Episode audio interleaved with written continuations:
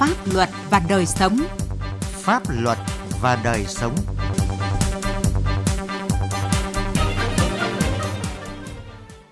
Kính chào quý vị và các bạn. Chương trình Pháp luật và đời sống ngày hôm nay có những nội dung sau: cảnh giác với chiêu trò chống phá bầu cử của các thế lực thù địch, bàn giao quản lý người cách ly sau khi hoàn thành cách ly tập trung. Trước hết, mời quý vị và các bạn cùng nghe những thông tin pháp luật đáng chú ý. Văn phòng Chính phủ vừa có văn bản truyền đạt ý kiến chỉ đạo của Thủ tướng Chính phủ yêu cầu các bộ, cơ quan ngang bộ, cơ quan thuộc Chính phủ, Ủy ban nhân dân các tỉnh, thành phố trực thuộc Trung ương khẩn trương tổ chức tổng kết thi hành Luật đất đai và gửi báo cáo về Bộ Tài nguyên và Môi trường. Theo kế hoạch, tổng kết thi hành Luật đất đai tập trung vào các nội dung như đánh giá sự chồng chéo, mâu thuẫn và không thống nhất giữa Luật đất đai năm hai không một ba với luật chuyên ngành có liên quan, đánh giá những kết quả và những hạn chế bất cập trong các quy định của pháp luật đất đai, xác định và phân tích rõ nguyên nhân của những hạn chế bất cập đó. Bên cạnh đó, đề xuất kiến nghị sửa đổi bổ sung những nội dung của Luật đất đai và pháp luật khác có liên quan. Bộ Công an đang dự thảo nghị định quy định chi tiết một số điều và biện pháp thi hành Luật cư trú năm hai không hai không. Trong đó đáng chú ý là các quy định về giấy tờ, tài liệu chứng minh chỗ ở hợp pháp và trường hợp công dân chưa có thông tin trong cơ sở dữ liệu quốc gia về dân cư. Theo cơ quan soạn thảo, nghị định được ban hành sẽ đáp ứng được yêu cầu về đơn giản hóa thủ tục hành chính, giấy tờ công dân liên quan đến quản lý dân cư nói chung, quản lý cư trú nói riêng, đảm bảo yêu cầu công khai minh bạch và thuận tiện cho đăng ký, quản lý cư trú, quản lý dân cư.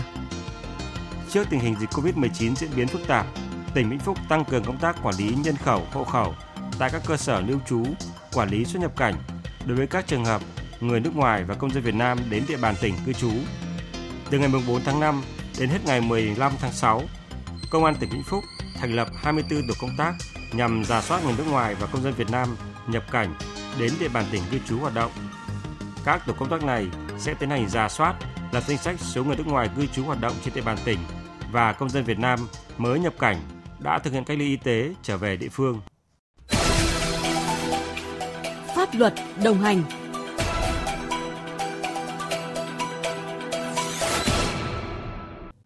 Thưa quý vị và các bạn, chỉ còn hơn mười ngày nữa là đến ngày hai mươi ba tháng năm, ngày bầu cử đại biểu Quốc hội khóa mười lăm và đại biểu Hội đồng Nhân dân các cấp, nhiệm kỳ hai nghìn không trăm hai mươi mốt đến hai nghìn không trăm hai mươi sáu. Công tác chuẩn bị cho ngày toàn dân đi bầu cử đang được các cơ quan chức năng từ trung ương đến các địa phương tích cực triển khai. Tuy nhiên, với mưu đồ chống phá, các thế lực thù địch, các đối tượng phản động chống đối, cơ hội chính trị vẫn đang tiến hành nhiều hoạt động chống phá hết sức quyết liệt. Vì vậy, hơn ai hết, mỗi người dân cần nhận diện và đấu tranh với các mưu đồ chống phá này. Ghi nhận của phóng viên Đài Tiếng nói Việt Nam. Càng gần đến ngày bầu cử đại biểu Quốc hội khóa mười lăm và đại biểu Hội đồng Nhân dân các cấp nhiệm kỳ hai nghìn không trăm hai mươi mốt đến hai nghìn không trăm hai mươi sáu, trên trang mạng xã hội của các cá nhân tổ chức phản động, chống đối, cơ hội chính trị cùng một số trang báo nước ngoài liên tục đăng tải những bài viết có nội dung tiêu cực, thiếu chính xác về công tác bầu cử tại Việt Nam. Chúng đưa ra chiêu bài bầu cử chỉ là màn kịch dân chủ do Đảng đạo diễn và dùng các chiêu trò tự ứng cử, hô hào ủng hộ các nhà dân chủ, thông qua các trang mạng xã hội thu thập chữ ký, lập website giả mạo, cổng thông tin điện tử Quốc hội, đề ra cương lĩnh tranh cử, cam kết với cử tri đồng bào những lời hứa hẹn để tạo niềm tin. Từ đó đưa ra những thông tin sai lệch về Đảng Cộng sản Việt Nam, về nền dân chủ Việt Nam, cũng như những thành quả của đất nước trong quá trình đổi mới. Luật sư Trần Tuấn Anh, giám đốc công ty Luật Minh Bạch, Đoàn luật sư Hà Nội khẳng định, những thông tin này hoàn toàn sai sự thật.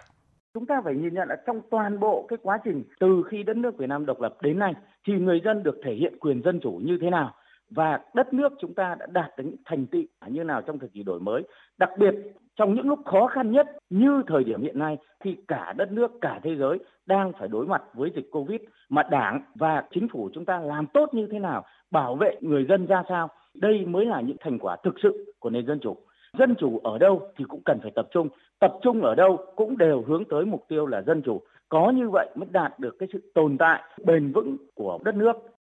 Cuộc bầu cử đại biểu Quốc hội khóa mười lăm và đại biểu Hội đồng Nhân dân các cấp nhiệm kỳ hai nghìn không trăm hai mươi mốt đến hai nghìn không trăm hai mươi sáu được tiến hành dựa trên hệ thống thiết chế pháp luật vững chắc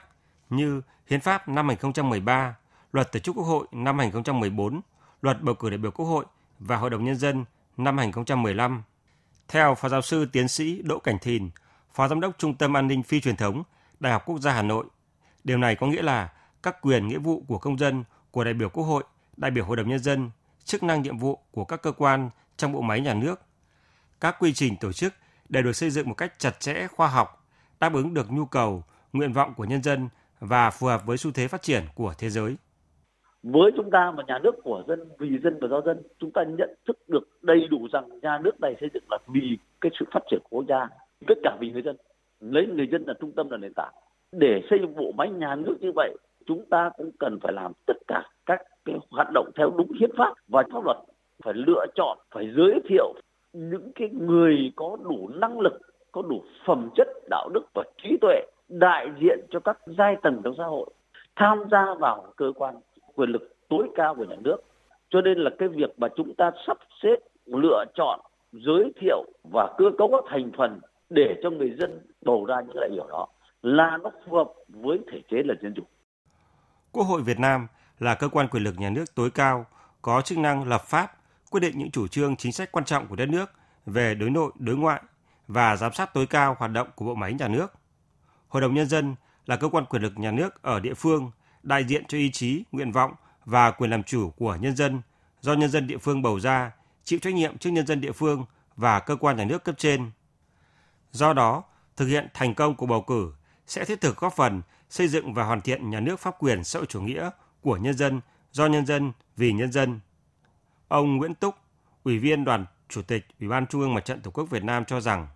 việc lựa chọn bầu ra những người đại biểu tiêu biểu, có đức có tài, đại diện cho ý chí nguyện vọng và quyền làm chủ của nhân dân trong Quốc hội và Hội đồng Nhân dân các cấp nhiệm kỳ mới sẽ đập tan những mưu đồ thâm hiểm của các thế lực thù địch.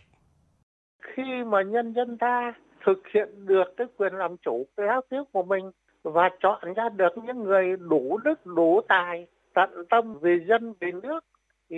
rõ ràng là những cái điều mà họ nói ra nó không đúng với những cái thực tế mà đã diễn ra. Thì đấy là một cách là trả lời tốt nhất để những cái luận điệu xuyên tạc, dối trá họ bị phơi bày thôi.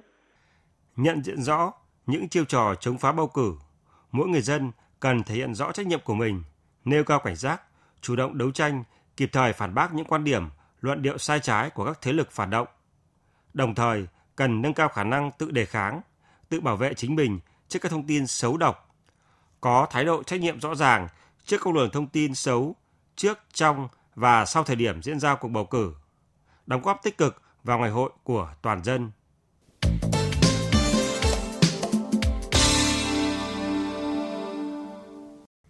Thưa quý vị và các bạn, tại nước ta, dịch bệnh covid mười chín đang có những diễn biến khó lường. Chỉ vì sự chủ quan, thiếu ý thức của một cá nhân có thể làm lây lan dịch bệnh ra cộng đồng. Bệnh nhân số hai nghìn tám trăm chín mươi chín trú tại thôn Quan Nhân, xã Đạo Lý, huyện Lý Nhân, tỉnh Hà Nam là trường hợp cụ thể của sự thiếu ý thức này. Bệnh nhân này là công dân Việt Nam từ Nhật Bản về nước, đã hoàn thành thực hiện cách ly ở Đà Nẵng, nhưng khi về địa phương đã không thực hiện nghiêm các quy định về phòng chống dịch, vẫn tổ chức liên hoan, ăn uống, di chuyển trong cộng đồng. Đến ngày bốn tháng năm, ca bệnh này là nguồn lây nhiễm cho mười bốn người ở Hà Nam và hàng chục người ở địa phương khác. Vậy cần làm gì để không còn những trường hợp như bệnh nhân hai nghìn tám trăm chín mươi chín?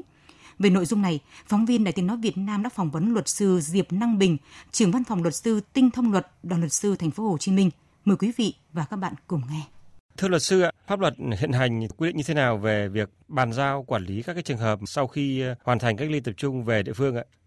Theo cái công văn số bốn hai lăm của Ban Chỉ đạo Phòng chống dịch quốc gia về covid mười chín ấy, hướng dẫn bàn giao về cái việc mà quản lý sau khi hoàn thành cách ly tập trung, thì đơn vị tiếp nhận và đưa đón người đã hoàn thành cách ly tập trung về nơi cư trú thì phải tiếp tục theo dõi giám sát y tế mười bốn ngày kể từ ngày hoàn thành quyết định cách ly. Nguyên tắc là khi mà địa phương tiếp nhận người hết thời hạn cách ly tập trung thì phải có đầy đủ điều kiện, giấy tờ, kết quả xét nghiệm. Bên cạnh đó là cũng quy định là cái thành phần mà bàn giao, nhận bàn giao là y tế địa phương nơi có cơ sở cách ly, đơn vị thực hiện tổ chức cách ly, người được cách ly, y tế địa phương nơi người hoàn thành cách ly về cư trú. Trường hợp y tế địa phương hoặc là cái người cách ly ở xa thì phải có cái văn bản ký kết với y tế địa phương nơi có cơ sở cách ly đã tiếp nhận và thông báo bằng văn bản về y tế địa phương nơi người cách ly về cư trú. Có một cái vấn đề đặt ra là quá trình di chuyển từ khu cách ly tập trung về nơi cư trú. Vậy thì các cái trường hợp mà sau khi đã hoàn thành cách ly tập trung trở về địa phương thì phải thực hiện những cái quy định gì để đảm bảo an toàn, thưa luật sư ạ? Theo cái hướng dẫn tại cái văn bản này quy định rất rõ. Đối với cái yêu cầu mà phương tiện vận tải bằng đường bộ thì là yêu cầu là phải đi bằng xe riêng do người hoàn thành cách ly hoặc cơ quan sử dụng người nhập cảnh hoặc chủ cơ sở cách ly tập trung hoặc địa phương bố trí. Xe phải được đăng ký trước với đơn vị quản lý khu cách ly tập trung, không được tổ chức đưa đón đông người, trong đó là chỉ gồm lái xe hoặc là người giám sát đi cùng. Người cách ly hoặc lái xe đi cùng nếu có phải đem khẩu trang y tế suốt trong cái quá trình di chuyển và phải là hạn chế tiếp xúc gần trên hai mét với người khác trong quá trình di chuyển, hạn chế dừng, đổ ăn uống dọc đường, tốt nhất là đi thẳng từ khu cách ly tập trung về nhà, về nơi lưu trú.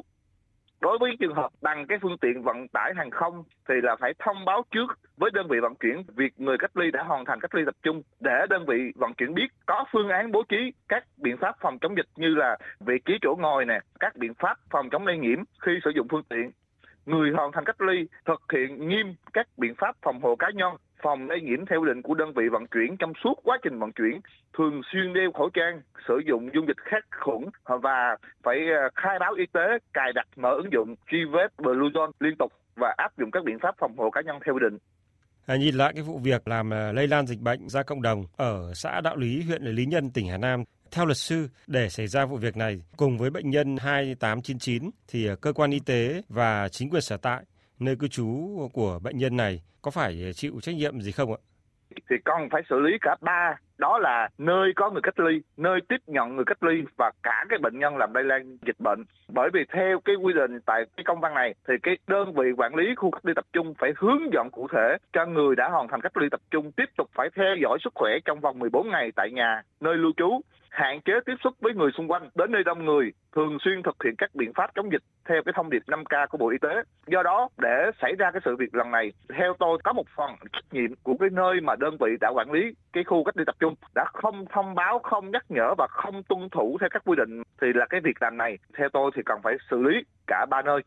Xin cảm ơn luật sư ạ. Chương trình Pháp luật và đời sống ngày hôm nay xin được tạm dừng tại đây. Chương trình do biên tập viên Quang Chính thực hiện. Xin chào và hẹn gặp lại quý vị và các bạn trong những chương trình sau. Nếu bạn thuộc các đối tượng sau: người có công với cách mạng, người thuộc hộ nghèo, người dân tộc thiểu số cư trú ở vùng có điều kiện kinh tế xã hội đặc biệt khó khăn, trẻ em, người bị buộc tội từ đủ mười sáu tuổi đến dưới mười tám tuổi, người bị buộc tội thuộc hộ cận nghèo, người thuộc hộ cận nghèo hoặc là người đang hưởng trợ cấp xã hội hàng tháng theo quy định của pháp luật thuộc một trong các trường hợp sau đây: cha đẻ, mẹ đẻ, vợ, chồng, con của liệt sĩ và người có công nuôi dưỡng khi liệt sĩ còn nhỏ, người nhiễm chất độc da cam, người cao tuổi, người khuyết tật, người nhiễm hát i vê, người từ đủ mười sáu đến dưới mười tám tuổi là bị hại trong vụ án hình sự, nạn nhân trong vụ việc bạo lực gia đình, nạn nhân của hành vi mua bán người theo quy định của luật phòng chống mua bán người. Bạn không phải trả tiền, lợi ích vật chất hoặc lợi ích khác để được giúp đỡ pháp luật thông qua hình thức hướng dẫn, đưa ra ý kiến, giúp soạn thảo văn bản liên quan đến tranh chấp, khiếu nại, vướng mắc pháp luật, hướng dẫn giúp các bên hòa giải, thương lượng, thống nhất hướng giải quyết vụ việc, bào chữa, bảo vệ quyền và lợi ích hợp pháp trước các cơ quan tiến hành tố tụng, công an, viện kiểm sát, tòa án, đại diện người tố tụng trước các cơ quan nhà nước có thẩm quyền khác. Mọi khó khăn vướng mắc bạn gặp phải về pháp luật trừ lĩnh vực kinh doanh thương mại, hãy đến Trung tâm Trợ giúp Pháp lý Nhà nước nơi bạn cư trú tại sáu mươi ba tỉnh thành trên cả nước để được giúp đỡ pháp luật miễn phí. Danh sách tổ chức thực hiện trợ giúp pháp lý và người thực hiện trợ giúp pháp lý được đăng tải trên cổng thông tin điện tử Bộ Tư pháp theo địa chỉ h t t p s hai gạch chéo gạch chéo moz gov vn và trang thông tin điện tử của Sở Tư pháp. Hoặc hãy gọi về Cục Trợ giúp Pháp lý Bộ Tư pháp theo số điện thoại không hai bốn sáu hai bảy ba chín sáu bốn một để được hướng dẫn cụ thể.